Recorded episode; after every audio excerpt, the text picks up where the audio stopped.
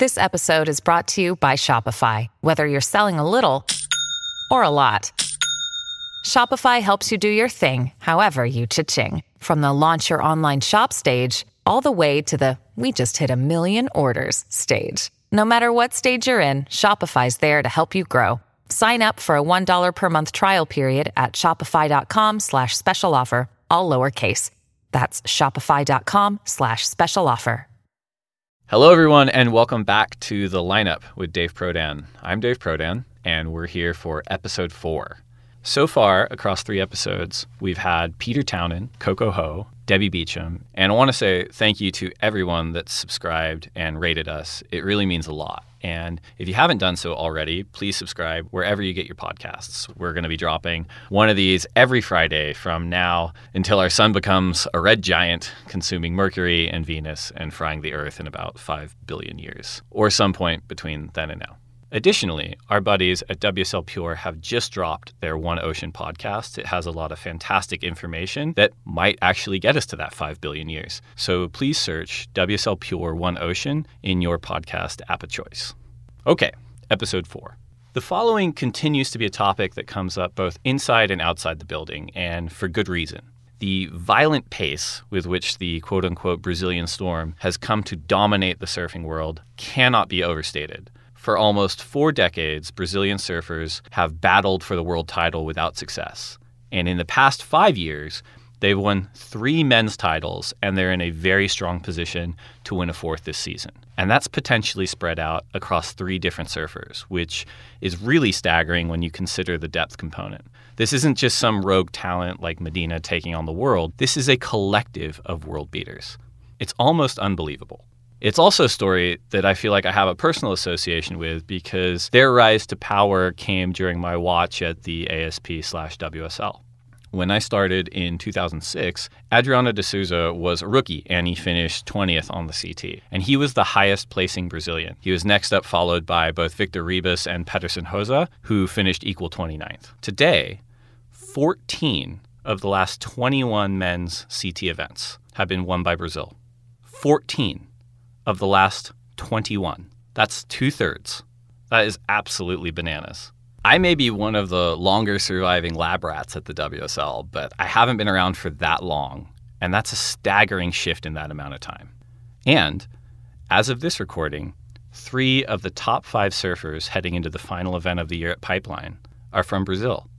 We're very fortunate to be speaking to one of those surfers today someone who burst onto the international stage from relative anonymity at the 2011 US Open Pro Junior in a to be discussed stacked final. Someone who immediately became a culture shifting force on the qualifying series and qualified for the Elite Championship Tour at 17 years old, where he has since developed a reputation as the quote unquote fastest surfer on earth, all en route to claiming an impressive eight CT victories so far. Please enjoy the lineup's conversation with current WSL number four and 2019 world title contender, Filipe Toledo. The good old clap, take one. That's right. How many of you knew what you wanted to be when you were seven years old? I did. I wanted to be a world champion. Hey, is there honesty involved in this podcast? Can we be honest?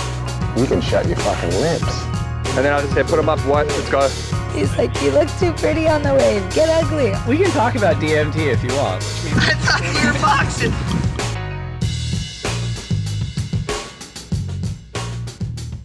Okay, so I I started with the ASP in 2006, and I was in North America. So like all the North America events were a big deal, and the media was a big deal. And I remember in 2011 going to the U.S. Open and the Pro Junior final having John John Florence, Conner Coffin, Kolohe Andino, and this kid that no one knew, Filipe Toledo. He had awesome painted boards. Yep. And he smoked everybody.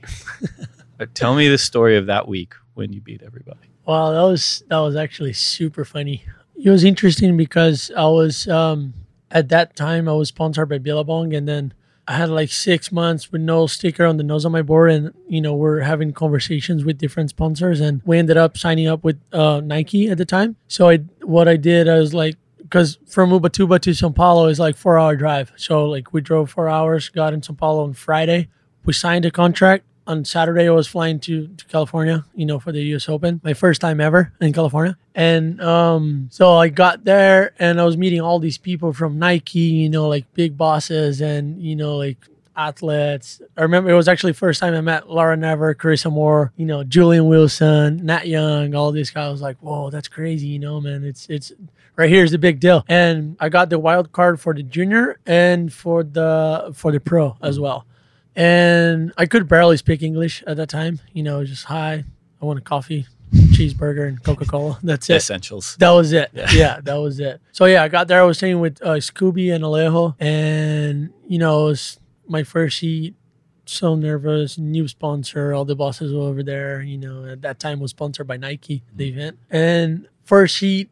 I served kind of well, and then you know by the end I was needing a score with you know 30 seconds. I took off in a wave and just went for a big air, you know, backhand air and landed, got the score. You know, everyone was like, oh, that's cool, that's cool. And then since that first heat, too, I got to the semifinal. Every time I turned the heat with like a minute, 30 seconds, 45 seconds in the end, you know, like it was just so excited every time, you know, the heat. And it was, um, and then I got in the final with, you know, the three big names of, you know, North America, Kolohe, John, and Connor. And at that time, you know, like I knew those guys and they're like, oh, that's Kolohe, that's, you know, John and Connor. But it was not something that I was like, oh my God, like Mick Fanning, like, you know, Andy Irons, you know, it was not something really huge for me. I was mm. like, okay, yeah, I know they're You surf could- really good. beat 'em, yeah. yeah. Yeah, I know, you know, they're, they're, pretty big names but i mean i got this you know i was like i was really excited and and it was fun you know like Kolohe started really well i think and then john got what got a wave and i got one on the inside you know, threw like a big air and landed. And on the way back, I got another insider, you know, that gave me the same ramp, another big air, and got a pair of sevens, I think. And the best part of it, it was like when I was in the podium, you know, got the trophy. And I remember the time, I think it was Dave. I think he was doing the Dave the- Stanfield. Yes. Yep. And he asked me, now I, I know what he asked me, you know, he was like, oh, yeah, can you tell us about, about, you know, like how was your travel? How's your journey to get here? You know, like how's your week? You know, like how's the new sponsor and how's, you know, like to beat all these guys in the final. And as I said, I could barely speak English. I didn't even understand a word he asked me. I was like, I had, you know, like I had a phrase already in my mind what I was going to say. I was like, thank you so much for everyone. I'm super stoked. And what I say? Uh, and then I was like, thank my sponsors and thank you, my family. That was it. And everyone's trying laughing so hard. I was like, well, okay, you know, I didn't even understand what was going on. But um, that was funny. You know, that was probably the main event, you know, for me to like to show up in the international media. I mean, do you look back and think that that week like transformed your entire life in For a lot sure. of ways? For sure, yeah, for sure. First time I actually did an interview in English. you know, It's funny you say that. I mean, I, I don't really know of any instance where, like, so say like it was reversed and John or Kolohe or Connor went to Sao Paulo and won. Like, you know, they wouldn't ask them the question in Portuguese. yeah, It's yeah. different, right? It's you know, it's it's English. You know, it's global language, and you know, everyone got to speak English. Yeah, for We're gonna try to change that. You know, since we're majority on tour right now. You know, well, you know, it's funny because this came up. I was talking to um, one of the elder Australian statesmen from the industry, and he was really praising Brazil, you know, Mhm. um, obviously. And we are asking about the Australian class on tour right now. And his opinion was, well, you know, it actually took like 30 years for Brazil to lay the groundwork to have the Brazilian storm. You know, Flavio and Neco and those guys really laid the track for you guys to come on and come on in such a big way. You know, is that something you guys think about? oh yeah, that's for sure. You know, if it wasn't by all these guys, Fabio, Flavio, and you know, even Neco, you know, that was that was on tour, and you know, all these guys, you know, they they opened the door for us for us to be here today, and you know, it was it was it was different times. You know, like at that time there were just you know surfing, just surfing. You know, it was not something really professional or something that you needed to train and you know get really focused, and it was just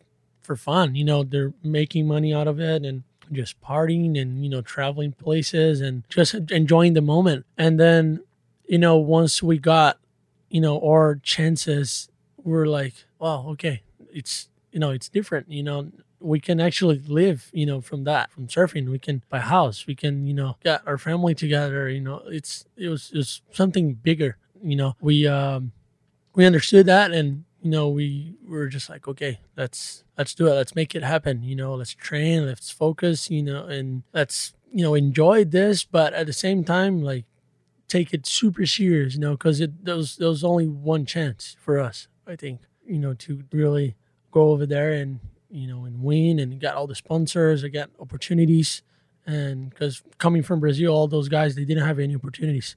You know, it was it was always super hard for them to get a major sponsor, like a really big sponsor that was going to support them the whole year, or different equipment. You know, like a brand new board or a brand new leash and all this you know these little things that today we have so yeah i think Mm. that's why we're taking more in a professional way you know When I started on tour, it was 05, 06. And it's kind of like you go to a new school Yep. and it's the cafeteria and like no one wants to eat with the new kid. yeah And so it wasn't like, you know, at night or in the morning you'd rock up and be like, Kelly, move over. Like, let's let's share a milkshake together or something. Like and at the time, um, Adriano was on tour and Mm. Heitor and uh Neco. okay and I got really close with them. Yeah. Like because because they were really open to it and they had really interesting stories. And I feel like at the time, the, most of the surfing world wasn't paying attention to it. yeah You know, and it, it's one of those things that I think the information age, like the internet, everything. If you think 25 years ago, the only time you'd get to see world class surfing was when the tour came to town.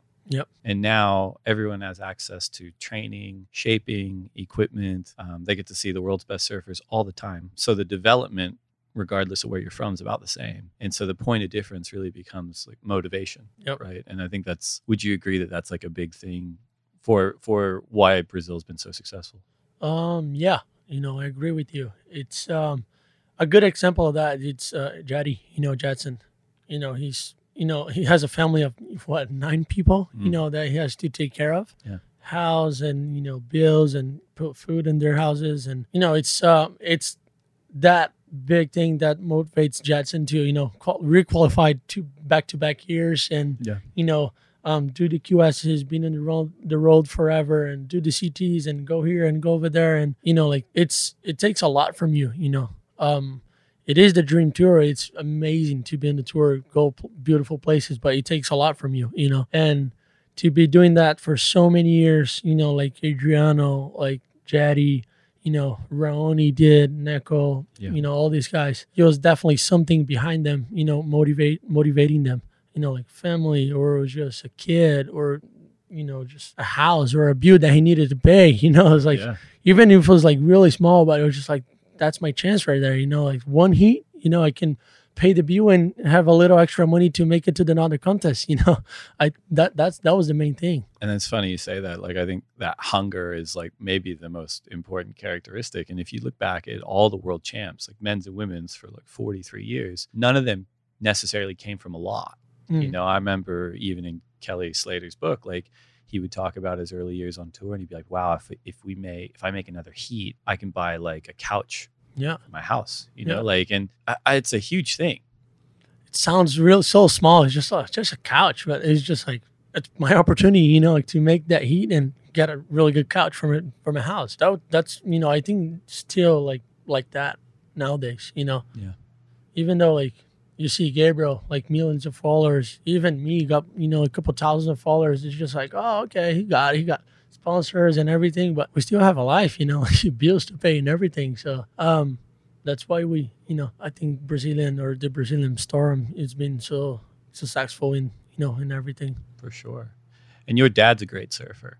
Yeah. Well, I mean, not today, but But he, he He- was he's a been- yeah. national champ, right? yeah, I was like two, three times Brazilian champ. Yeah. Yeah. So it so dad got you into surfing. Yes. Yeah. Yeah. He was he was the one that put me on the surfboard with nine months.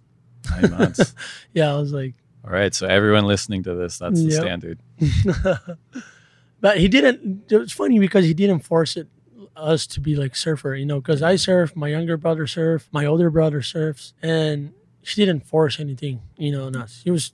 We're like, okay, let's go beach day. We had a ball, we had, you know, like all those other toys, and we had a surfboard as well. Yeah. You know, whenever we wanted to play with the surfboard, Yeah. it was there, you know?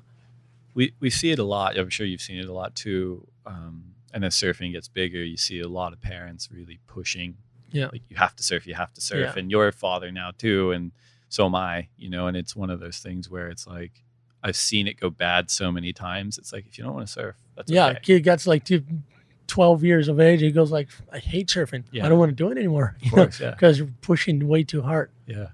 Did you guys ever do anything else like soccer or anything? I, I try to do everything. Yeah. With them, you know, they took them to swim class, to play guitar, to soccer, volleyball, whatever they want to do. You know, like Yeah. they see things on TV or you know just on YouTube thing. You know, just watching. And it's like, oh, I want to do this. I want to go dance. It's like, yeah, let's go. You know, Yeah, just yeah. Take them to classes everywhere, whatever they want to do. I mean, you know, I'm, I'm not here to force them to like, no, I'm I was a surfer. You got to be a surfer. You got to be a surfer. Of course, I was gonna be really happy if they're surfers. You know, of course. you know, but um, What about when you were a kid? Did you ever have anything else that maybe distract not distracted, but you, you were like, maybe I'll be a soccer player, or maybe I'll do this. yeah, I, was, I used to play soccer every day. What was your Every position? day. I was I was always in the front. You know, I was always Fast. trying to score. but um, you know, because where I used to live, we had like a little, you know, a soccer field, small one. Mm. It was, but it was just like the guys from, you know, this little. It was like four or six uh, streets that everyone was so tied together. You know, every day is like go houses, calling everyone to go play soccer or, you know, just walk around and do things. And um, it was it was something really fun. Sometimes I was like, no, I'm not surfing today. I'm just playing soccer. You know, Sure. it was it was just something fun, and my dad wasn't forcing me. And um, I think that's why you know it turned turned out to be so natural for me to like, oh, okay. One day I was like, whoa, you know, this this feeling is like is something different. You know, Right. that soccer doesn't give me. Yeah. So I'm like, okay, we're out there. Let's go. I'm a surfer. yeah. And so you become a surfer, and you're right. Like that, it hooks you, and it's like I, this is different than anything else I got. So I'm going to Yeah. do this forever, whether I'm a professional or not. yeah. Walk me through that feeling to realizing you were really good to being like this could be my career. Like what what did that look like for you? So um, I think there was like two times of my life that I, you know, I remember. You know, one was like I was about seven or eight years old, and I was competing on the on the on the amateur events in in São Paulo State, and I've I I won like two or three events, and then it was like four events, you know, total, and then and then I got second in the last one, and I still, you know, won the rankings and everything, so I was the champion. Like under the it was the under ten. Hmm. I was like, oh, that's cool, that's cool, you know, like oh, I want to be a surfer. You know, at that time I was like, okay, I want to be a surfer. That's that's for sure. And then you know, all those years went by, and then I was like fifteen to sixteen years old. I did my first um, professional event in Brazil. It was a national one, and you know, I was just making true heats, and I got in the in the quarterfinals. My dad goes like, "Okay, in the quarterfinals, if you win, I would do like a really bad haircut," you know. And that thing motivated me, you know. I was like, "Okay, I'm, now I'm gonna win. Now, man, you're done." And then I, I went there, I won the whole thing. It was funny because I made the semifinal with Holly Batista, which used to be in the QSs Yeah. and Luel Felipe, which is still competing nowadays. And I won the event. And that day, you know, I was like, okay, I want to be a professional surfer. Right. Now, you know, like that's that's I'm gonna start my career right here, you know, mm-hmm. as a professional surfer. So that day, I turned out to be, you know, a professional surfer. You know, we went to ASP. We paid uh, uh, Abrasp, which was the Brazilian Association. We paid the tax, and it was like, okay, now I'm a professional surfer. What did dad's haircut look like? Uh, he was like Ronaldo in the, in the World Cup. Remember that? Just a little thing here in front. Yeah. Oh God. Well, Ronaldo looked cool at the time, but not my dad. Yeah. Well, it- it's a look. It was funny. So at that time, oh, you were surfing for Billabong. I was surfing for Billabong at the Yeah. time. And what what did what did mom and dad do at the time? Did you guys for work? Did did you guys come from a lot or? Or Um. not So yeah, my dad, my dad worked at the, at um, you know, um, how do you call it? from for the he worked for the city. Yep. You know, and uh, he used to be a, a surf teacher, Oh, okay. and every day from eight to twelve, and then from two to six, you know, he was working every day at the beach. Yep.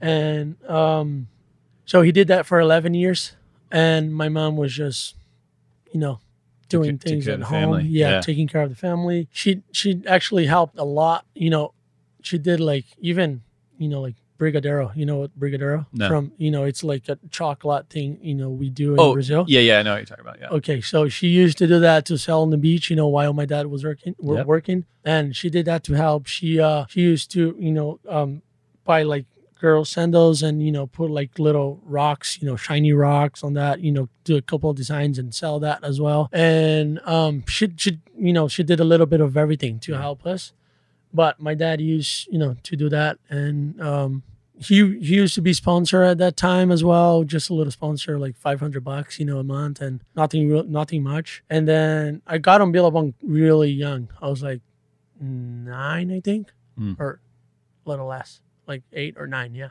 And then you know, it was just just a little amount of money as well, just to help at home, and you know, even that money I was, I was using to help my mom and dad to pay, you know, a couple bills, and um, used to get money borrowed from my grandma, you know, and my grandpa, you know, get checks and everything to go, you know, to the contest. Right.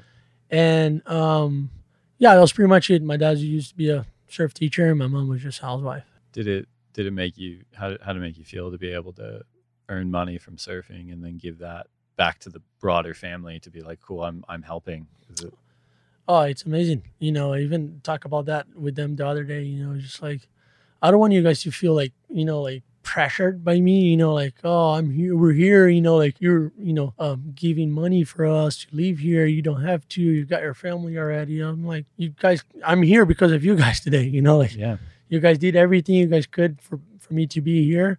And of course, if it wasn't you guys, I don't know what it was gonna be. You know? Of course. and you know i'm like super super proud to you know today help them you know have a really good life here in california. And you know they have like two cars. I have my car and you know they have a house. I have one. And you know everything's working so good. And you know with all the sponsors i have too been supporting me a lot. And you know for me to be able to to give them a really good life. And you know even my two younger bro my brother and my sister are going to college right now you know doing a really good thing it's i was like you know, you know, Batuba, if they finish school, what what they were gonna do? You know, like Yeah. just hanging in there with all the other kids, you know, that's staying there in Ubatuba as well. They're you know, every time I go back, they're in the same spot doing the same thing. You know, just like they don't change. You know, Yeah. because of course it's so hard.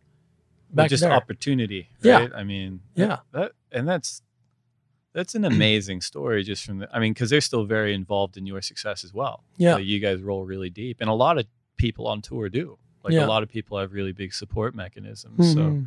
So um yeah, that, that's amazing. Yeah, and, as you said, like cool. I mean, is that I mean I don't know, was that ever a goal or when did that become a goal for you to say, I'm gonna be really good at this and I'm gonna get wherever it was, I'm gonna get my family to a place where they have all these opportunities.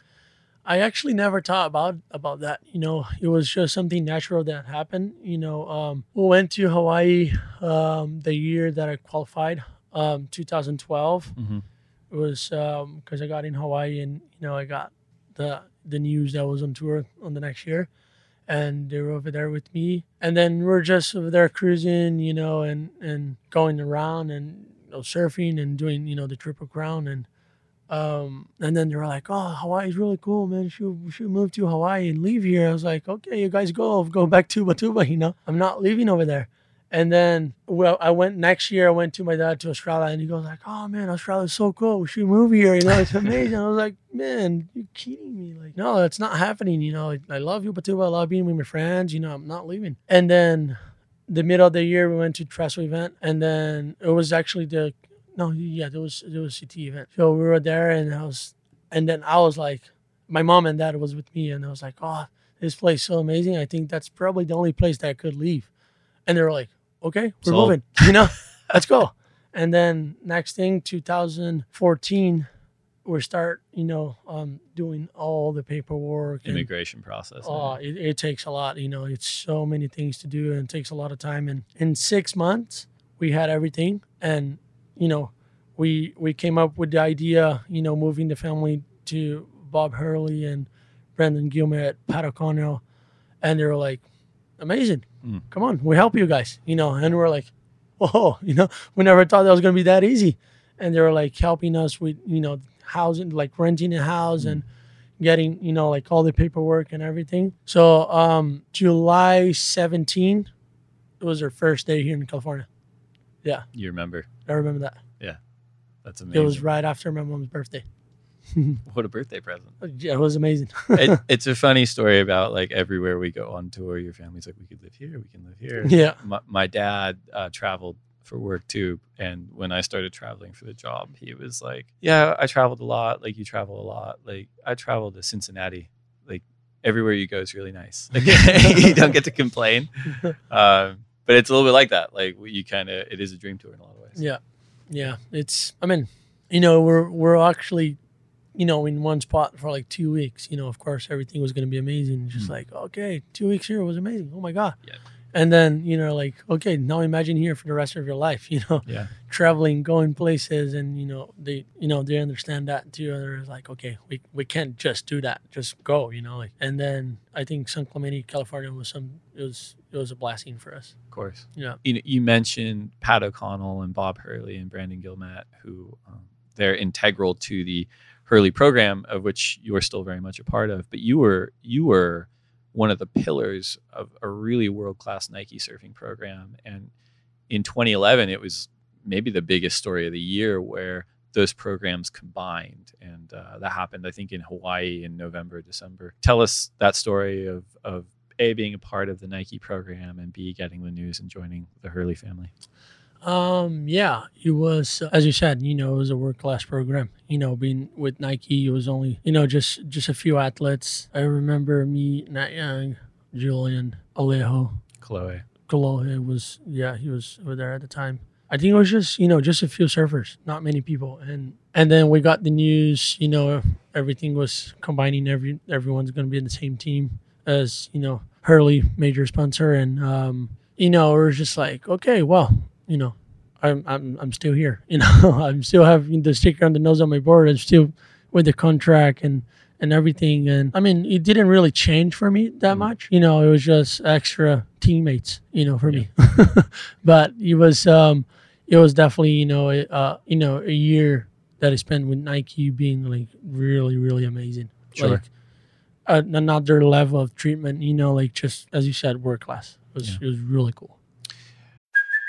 Hey, it's Kaley Cuoco for Priceline. Ready to go to your happy place for a happy price? Well, why didn't you say so? Just download the Priceline app right now and save up to 60% on hotels. So, whether it's Cousin Kevin's Kazoo concert in Kansas City, go Kevin, or Becky's Bachelorette Bash in Bermuda, you never have to miss a trip ever again. So, download the Priceline app today. Your savings are waiting. Go to your happy place for a happy price. Go to your happy price, Priceline. With threats to our nation waiting around every corner, adaptability is more important than ever. When conditions change without notice, quick strategic thinking is crucial. And with obstacles consistently impending, determination is essential in overcoming them. It's this willingness, decisiveness, and resilience that sets Marines apart. With our fighting spirit, we don't just fight battles, we win them. Marines are the constant our nation counts on to fight the unknown. And through adaptable problem solving, we do just that. Learn more at marines.com.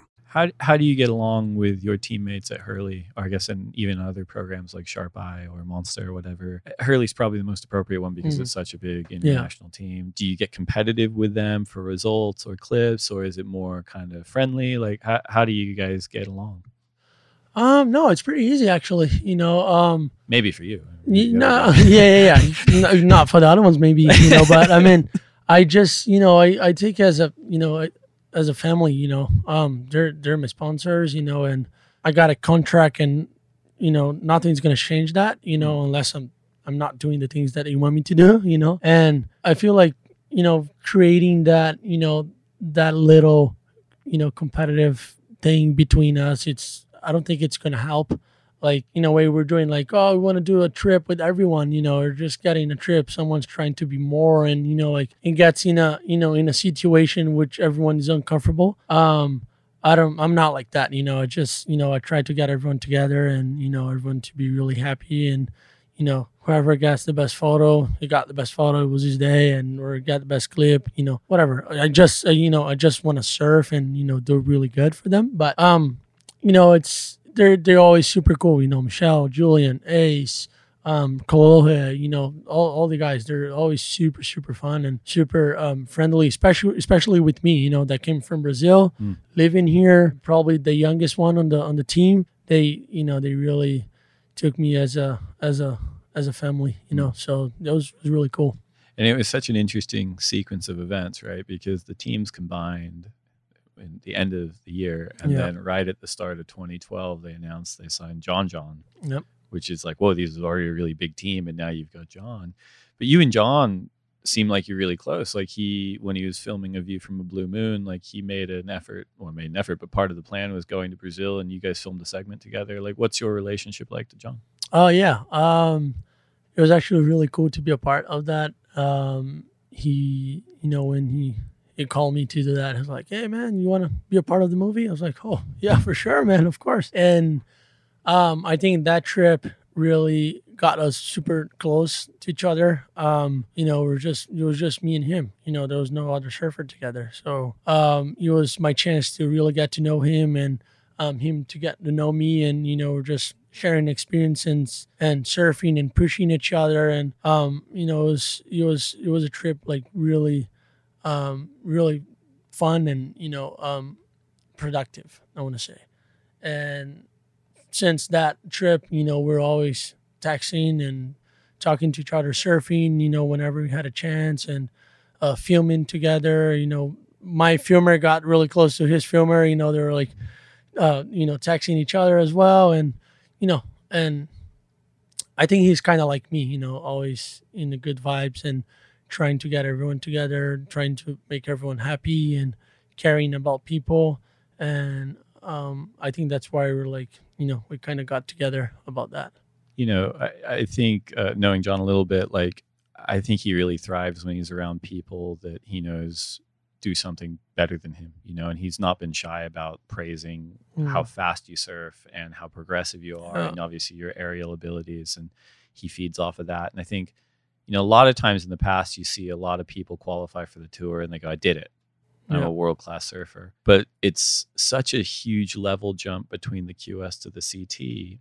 And you compare that with someone like Adriano and, and others. And Adriano qualifies and he goes, No, I have a lot to learn. You know, Yep. like I'm not a complete surfer. And he develops this incredible power based game and he spends, you know, the winter living with Jamie O'Brien and Yep. then wins the Pipe Masters, you know. Hmm. Um, is that is that how you approach surfing too? Do you do you try to drive off of people that you think, oh, maybe that part of the surfing I can work on? Is that Um, yes, you know, definitely it's um it's something that I you know try to do every day is improve and try to get better at everything I do, you know, especially surfing. And I know I'm not the best surfer in the world, you know. For people, you know, being fans, there's like, oh, you're the best surfer in the world, you know, like okay, yeah, I'm uh, okay. I, I could be really good at what I'm doing right now, but there's a lot to learn still and a lot to improve. You know, like being honest here, there's I don't know when the next Kelly Slater is coming. I mean, I'm not the next Kelly Slater, you know. That's that's for sure. That's a fact. And it's um you know, it's one in a million that, you know, comes to ele- to win 11 world titles. But, you know, I I know I have the potential to win world titles and, you know, I I know what I need to get better, what I need to improve. And that's what I think people when qualify, you know, when they get on tour, they look, you know, at their surfing and they go like, okay, there's like five points I need to improve. You know, here are the five points. Okay, I'm gonna go Chopu, spend like a month. I'm gonna go to you know uh, pipeline. If it's rail work, go bells, go J Bay. You know, you go try and improve every day. You try new boards, and you know, there's a lot of things that can actually improve. And Adriano, it's a good example of that. You know, he uh, spent like four months in Hawaii, five months in Hawaii, pretty much surfing with the best, you know, um, out there, and you know, hard work pays off. You you won the world title and pipe masters. It it does happen a lot. Like I think a lot of times, especially because there's more attention on surfing now, surfers from the previous generation, people presume like they were complete surfers when they Hmm. arrived. But you know, Mick and Joel openly admit that when they were rookies, they couldn't backhand barrel ride. You know, and Hmm. they did what you said. You know, they would go to Chopu and spend four to six weeks Yep. outside the event. Well, and I mean, just get comfortable. That's the only way you can actually improve surfing. You know. Yeah. It's being in the ocean, spending spending time out there. There's no other way. Like it's not wat- watching clips on, on the internet that you're gonna get good. You know, you gotta you gotta be out there. You gotta surf, and because every wave's gonna be different. You know, every day is gonna be different. It's not the Ranch. You know, that which is every wave's gonna be perfect. And you can actually try the next one, trying the next one, trying the next one, and get better. Mm. Here, you know. Uh, at the ocean, it's something different. Tides and winds and everything. So you got to spend time out there. Do you think you're the fastest surfer in the world? I mean, I don't know, man. It's it's hard to say that, but I'll say it. I, I know I'm not the only one. But on that note, I remember vividly your rookie year because you've had these seismic moments in your career, and we've talked a Mm. lot about them. And Mm. I mean, in one even in the qualifying year, I remember you doing like eight foot backhand rotation at Merriweather, like, and people like lost their Yeah, minds. yeah, you were in the yeah. orange wetsuit, and everyone's like, "Oh my god!" So I think people always knew that you were a complete game changer as far as aerial surfing. But I remember your rookie year, we were at Bell's. Mm. And I think it was sort of it was clean but kind of small, like maybe Yeah. three to four foot Rincon. And people were Mm. like, "Oh, I don't remember who you had," but people were like, oh, "I don't think he's an air guy." But because you're so fast, people were blown away by your rail game. Mm. Like, you, you, would you consider speed like one of your greatest assets, whether it's in the air or on the face? And Um, yes, you know, um, I agree with you. It, it's what I try to do in the wave, you know, go as fast as I can. And with that, you know, have the flow to, you know, go through turns and not digging the rail and, you know, making sure I have enough speed to do a big turn and at the same time gets more speed at the bottom, you know, so I have enough speed up there at the lip. So I think that's, you know, that's something really hard to have enough speed to, you know, like go as fast you know, as you can, and people look at it as like, oh my god, he's so fast, Mm. you know, and then at the same time have the flow, you know, to to go between turns, and um, I think that's that's one you know major point of my surfing right now. Yeah. I mean, and speed in surfing or competitive surfing used to be Mhm. associated with that surfer's really fast. Look, he did 20 turns. Yeah, But now it's like that surfer's so fast, he's doing like five massive turns. Yeah. You know, and, Yeah. and I think the judging criteria has done a good job over the last decade of rewarding power and innovation and just Yeah. seeing like the best surfing as opposed to quality over quantity. yeah, for sure. I've I felt like it's funny to watch, you know, like especially J Bay. You know, if you watch Mick Fanning doing like four huge carves, and then you see like another guy, you know, blowing the tail, coming like one carve floater, you know, hitting the lip, and you know, just like little reverse, and then you go like.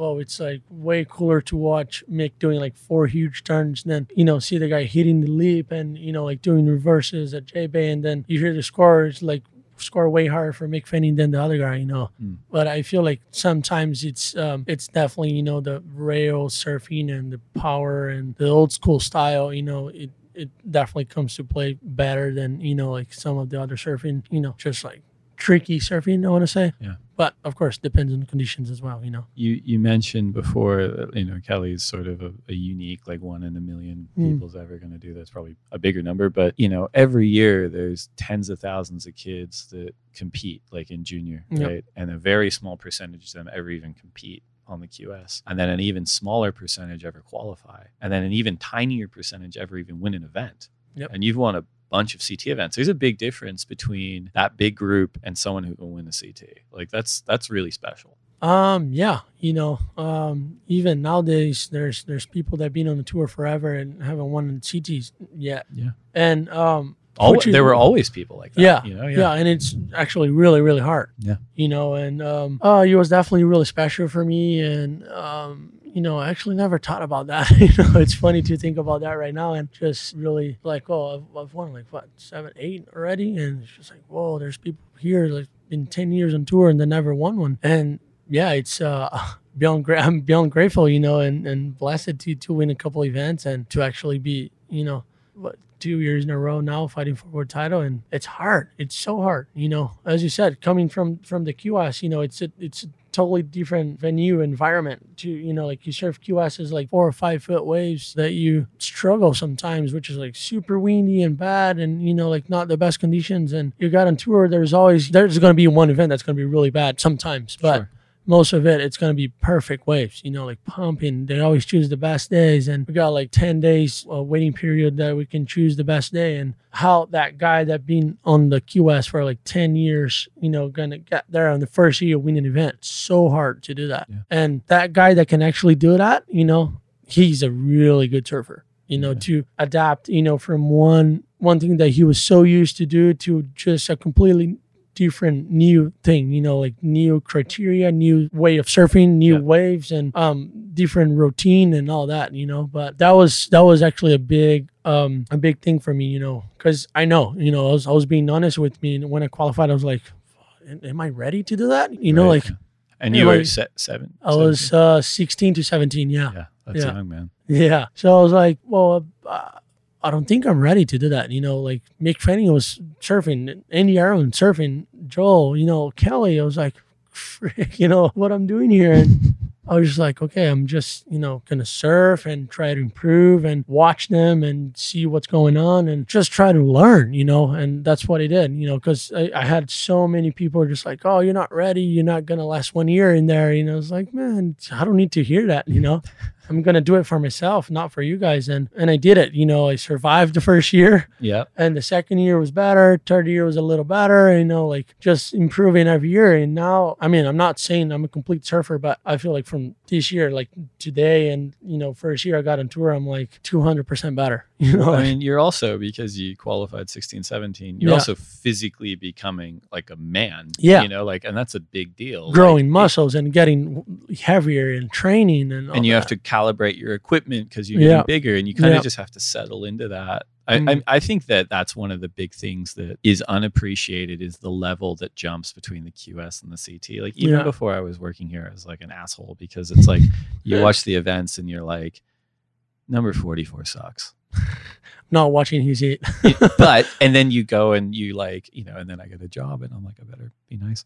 And you you go out and you surf with them and Yeah. like, that's the best surfer i've ever seen in my Oh life. God, what is he doing in the water? it's It's crazy. Yeah, it it's is crazy. Do, but do you think there is maybe a level between the top five and the rest of the 34 or do you feel like it's one of those things where on any given day anyone can beat anyone else? Um, I think you know what makes that difference. You know, it's uh, the start of the year. Sometimes you know that first half. You know, uh, the the ranking starts really good, and you know, a couple event, a couple wins, semifinals, final, and then by the middle of the year, you know, there's that five or six guys that kind of projecting for a world title race. And I think you know what makes the difference. It's how you absorb that pressure that all those people looking at you and sucking your energy in some way, asking you to do a lot, or you know, just cheering for you in a way that you're like, oh my god, I got to do it. You know, I got to do it. I got to better be good. I got to win an event, and that's when the best one's gonna win the world title. You know, like psychologically sane. You know, It, I think it's really similar. Andy Irons um, said this a long time ago. He said, "Everyone, everyone wants you to win your first world title, Yep. and as soon as you do, everyone wants you to lose." and and it's probably you can apply that to being in the front. Yeah. You know, do you you're in the front right now? Yep. Do you like being in the front, or do you like to be hunting? you know, it's um, it's a hard question. Everyone wants to be number one position, but once you get there and then you actually feel how gnarly it is to be number one. Spot, spotlight. Yeah, you know, you have a target on your back. Everyone's trying to hit that target. And You're just like, oh my god, you know, I got gotta go, gotta go, gotta make heat. I got, you know, You got to do more press. You got to Yeah. do more sponsor things. You it's so many more obligations that you got to do, you know, and that's what I did to myself last year. I think, Mm. you know, I, I I put so much pressure on my on my back, and you're just like, I have to, I you know, I have to make hits. I have to win this event. Just watching, you know, the other guys, he's just like, oh my god, he's gonna make it, and then be mad that he make his heat. I was like, what, you know, like this year, and then I did that. I was like, why I was doing that, you know, so dumb, you know, like, and I mean, this year it don't really matter being number one or being number two or three. What really matters to me it's surf and if I'm happy. You know, if I'm not happy, it doesn't really matter. You know, if I'm number one and I'm just like struggling, just like psychologically, just oh man, oh, you know, like oh, you're not living life. You know, not enjoying surfing the way I actually do every time I'm free surfing, and that's what I'm doing this year. Just taking that pressure off, just like relaxing and surfing and enjoying and actually being happy for my, you know, the other competitors, not just for the Brazilian or my friends. You know, just mm. for the other guys. Just like oh man, that was sick. That wave was insane. He should have made that heat, and you're just like you know cheering for them. And as soon as I started doing that, everything started working way better for me the answer for a question is like I don't really matter being number one or being number three. It, it feels good to be number one, of course. Have that yellow jersey, you know. I think I look cool in yellow. um, I think sometimes being the the underdog, it's uh, kind of more, you know, like more relaxing, you know, position to like okay, I don't got not nothing to lose, you know. Sure. I can just gonna go there and smash that guy and be number one. Yeah. But you know, it's uh, it's hard when you when you're number one, you actually feel that pressure. But as you said too, like you've learned something. You're always learning things, Yeah. you know. And it sounds like you've learned. You've at least analyzed last year, and now you're applying that to this year. Yeah.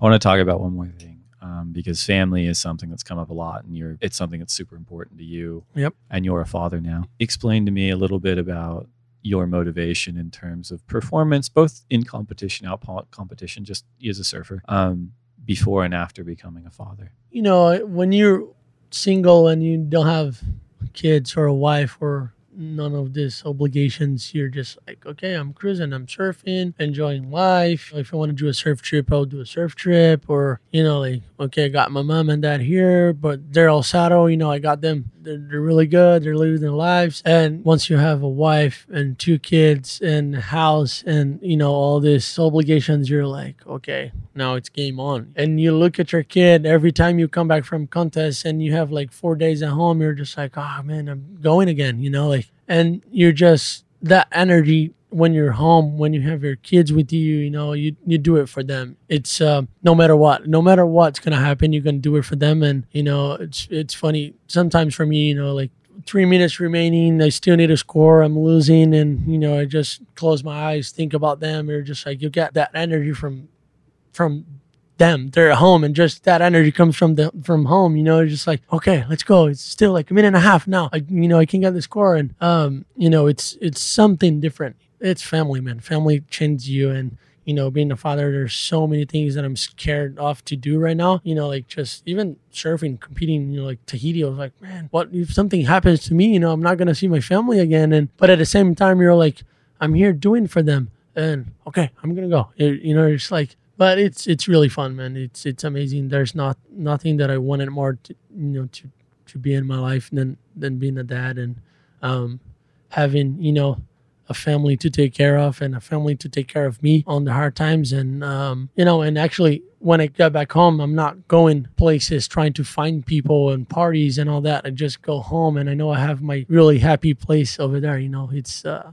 it's um, it's That's something awesome, really man. special. right. Before you go, we're gonna do the lightning round. All right. All right. What what, what is it? I'm scared. Uh, you, you, you should be. uh, I guess I'm thing. Okay. Lightning round questions. So ten questions. You answer them as fast as you can. Okay. One board setup for the rest of your life: single fin, twin fin, thruster, quad, bonzer, or finless. Oh, twin fin. Twin fin. Twin fin. Coffee or tea? Coffee. Burrito or pizza? Damn, son. Come on. Oh, I go pizza. Brazilian pizza. Oh, what's the difference? Oh, there's much more filling in it. Oh, right. Oh yeah, it's like Okay. proper. you should try one in Brazil. Doesn't Jadson have a pizza company? Oh yeah, he does. Okay, I'll ask him. He has pizza for free, man. I'm gonna ask him. I know. Last book you read? I don't even remember. Best surf film ever? Best surf film ever. Three degrees. One wave you never have to go back to. I've never have to go back to. One wave you don't want to go back to. Damn. Okay, that took too much already. Till I don't know. If you only get to surf one wave for the rest of your life, For the rest of my life, Mhm. J Bay. J-Bay. Best person to share a lineup with?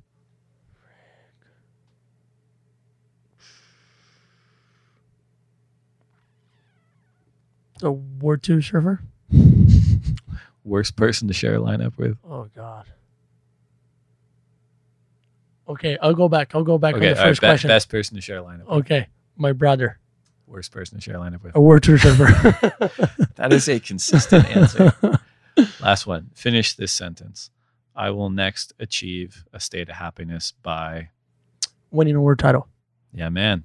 Thank you. Thank you so much. Yeah, brother. Yeah, brother.